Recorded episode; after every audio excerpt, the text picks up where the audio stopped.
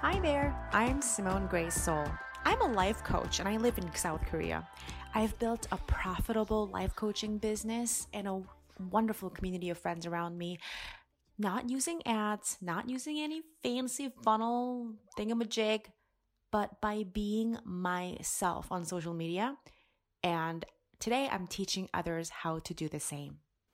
When you're fearless on social media, you can serve more and earn more. This podcast is for you if you have a business or if you think you might want to have a business one day um, and you want to use social media because you see some potential there, but mm, something about it feels uncomfortable. You know, when it comes to social media, it's not so much that the technological stuff is hard, it's all this emotional you know, internal stuff that gets in the way, you know, feeling awkward, not wanting to do it wrong, not seeing the point, not wanting to be lost in the, this world of noise and not wanting to contribute to the noise. So, how do you stand out? How do you express your own uniqueness in a non formulaic way? While really reaching out to the people whom you can serve. I think these are really, really juicy questions, and I'm going to really delve into them in this podcast. So, welcome.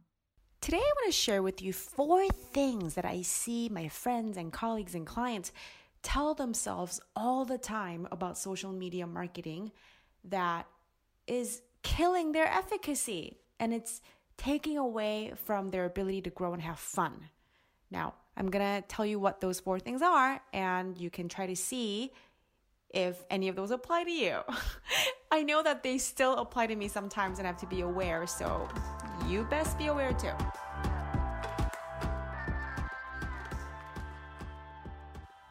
The first is when you tell yourself, I don't know how to do that. Other ways of saying this, I can't do that, or there's no way I can do that. Listen, the reason that you don't know how to do something is because you haven't done it yet. Nobody's no, nobody's born knowing how to do everything, right? You figure it out because you decide that you might try it.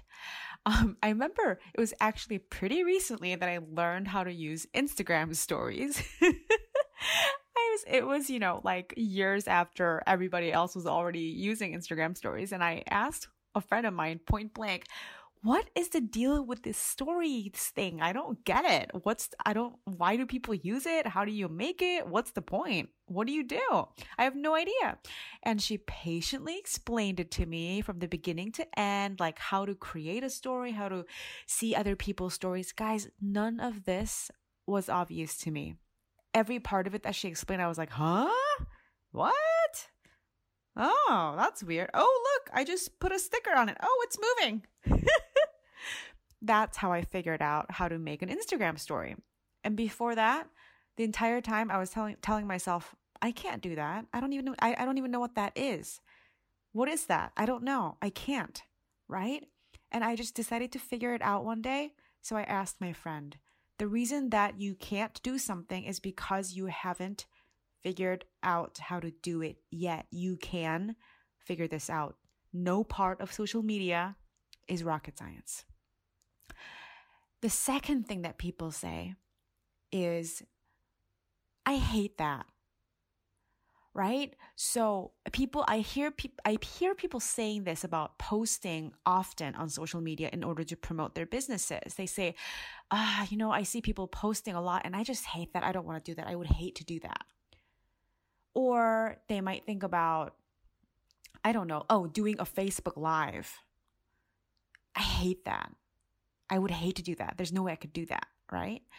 But the hatred, the disinclination that you're feeling is nothing more than, um, I'm not saying that it's not real. Of course, it feels real, but it's nothing more than just a default reflexive reaction from everything that you have been thinking so far about, like what you are capable of doing and what you are capable of enjoying. And this is one of the things that I'm always telling my clients. But if you keep making decisions on the basis of what you have already known and experienced in the past, all you're going to create is more of the same in the future.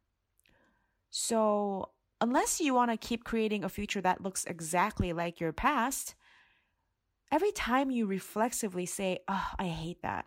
I would hate to do that. I don't want to do that. Maybe leave a tiny window of possibility open for there's a maybe I could be wrong about that. Right?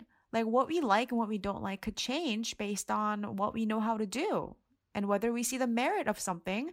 And you know how something like some skills, the better you get at it, the more fun it becomes. So you might really enjoy doing something that you thought you hated. The least you can do is give it a chance. So, unless you've given it a fair shot, and fair shot, I don't mean once or twice, you know, you decide that there's a good reason you want to try it, and then you give it enough time to sort of get over the learning curve. If you still decide it's not for you, you can totally quit. But don't just conclude, "Oh, I just hate that," before you even give yourself give yourself a chance to learn what the heck it is. Now, um, here's the third thing, which is kind of similar. The third thing people say that kills their social media efficacy is that's just not for me. And this one's a sneaky one because people really think that people are really attached to their own ideas about who they are, what kind of people they are, what they like, what they don't like, what values they they hold, what they stand against, right? And so the way it's similar to the previous point is just because you reflexively think something is not for you doesn't mean you're necessarily right.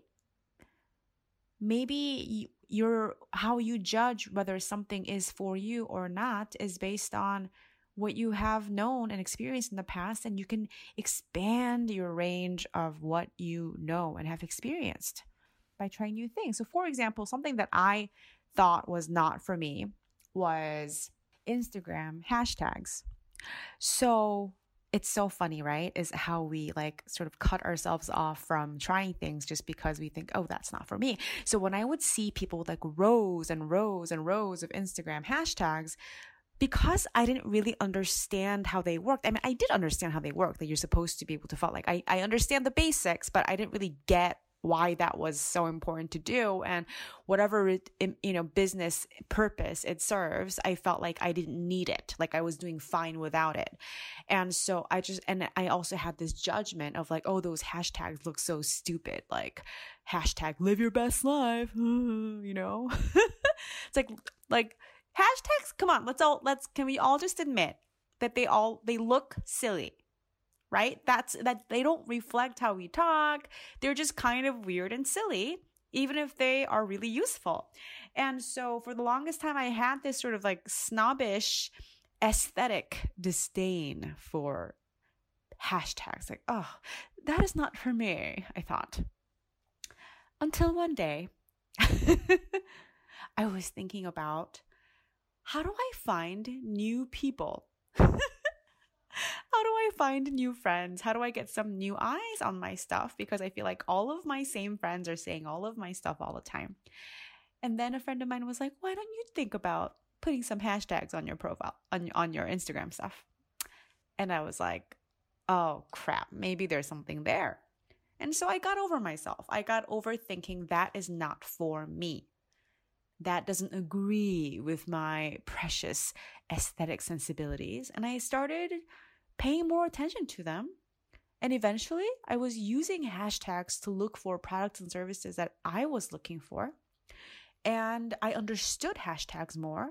And the more I understood them, the more I it became like, you know, something that makes you sense for somebody like me to do. So that thought that this is not for me prevented me from learning that lesson so much earlier. I could have gotten started on learning all this way sooner. So that's what like makes me like every time, even now, every time I think, oh, that's not for me, I think, what if I'm wrong? What learning am I closing myself off from by being so sure in advance about what I like, what I don't, what's for me, and what's not for me.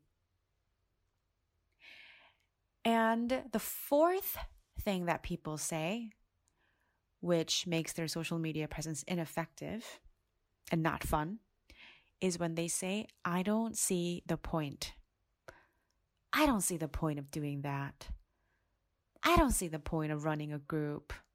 I don't see the point of doing a ch- free challenge. I don't see the point of taking selfies when I could just post nice pictures from Unsplash or pictures of pretty flowers and scenery. I don't want to show my show my face. I don't see the point. I don't see the point is something is a thought that also pretends to be very logical. Like you're weighing all the pros and cons, you're you've done an analysis in your brain and you have decided that there's no point. But you guys, often there's no point is just cover for I'm not I'm scared of making taking a risk. I don't want to do it wrong. I didn't see the point of making offers on social media for my services every single day until I was challenged to do that by a mentor of mine. And I initially I thought there's no point. Like that's stupid. Why would I make an offer every day? People would be so sick of me. Everybody would hate me. I would feel so weird. And I started doing it and I started figuring out different ways I could do it and still feel really good and feel like I'm serving my people. And guess what? I got a lot more business because when I made offers every day, people actually found out what I what the hell I was selling. And we're like, "Yes. Why yes, I do need help with that. Thank you." All the times I thought it wasn't necessary, there's no point to making an offer every day, I was completely closing myself off from the learning that was to be had when I started, only because I was challenged to. I think everything, every decision that you make on social media, you should make by trial and error. Okay, not every decision. if somebody asks you to send a nude picture, maybe you don't have to make that decision by trial and error. but you know what I mean. It is so much easier for our brains to be to err on the side of um being conservative and not trying new things, not learning new things, not considering new possibilities our brains are always trying to convince us that the status quo is very good enough and that change is dangerous, growth is dangerous, exposing ourselves to new experiences is dangerous, while at the same time, we are sick of the stagnation that we experience when we are not intentionally, purposefully taking risks in ways that move us forward. So, in summary, catch yourself for when you say reflexively, I can't do that. I hate that. That's not me. Or I don't see the point. When you insert just a tiny bit of skepticism, you might be really surprised what you learn and how that catapults you forward to create the business that you want.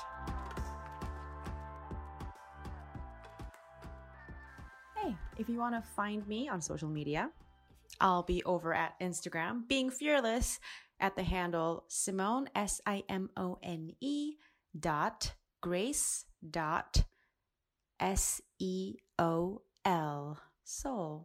And you could also search my name on Facebook and find me as well. Simone Grace Seol, that's my name. And you could ask to be, you can ask me, send me a message to be added to my Facebook group where a bunch of us talk about all of these ideas and and frankly have a lot of fun. So, friend me and join us. I'll see you next time.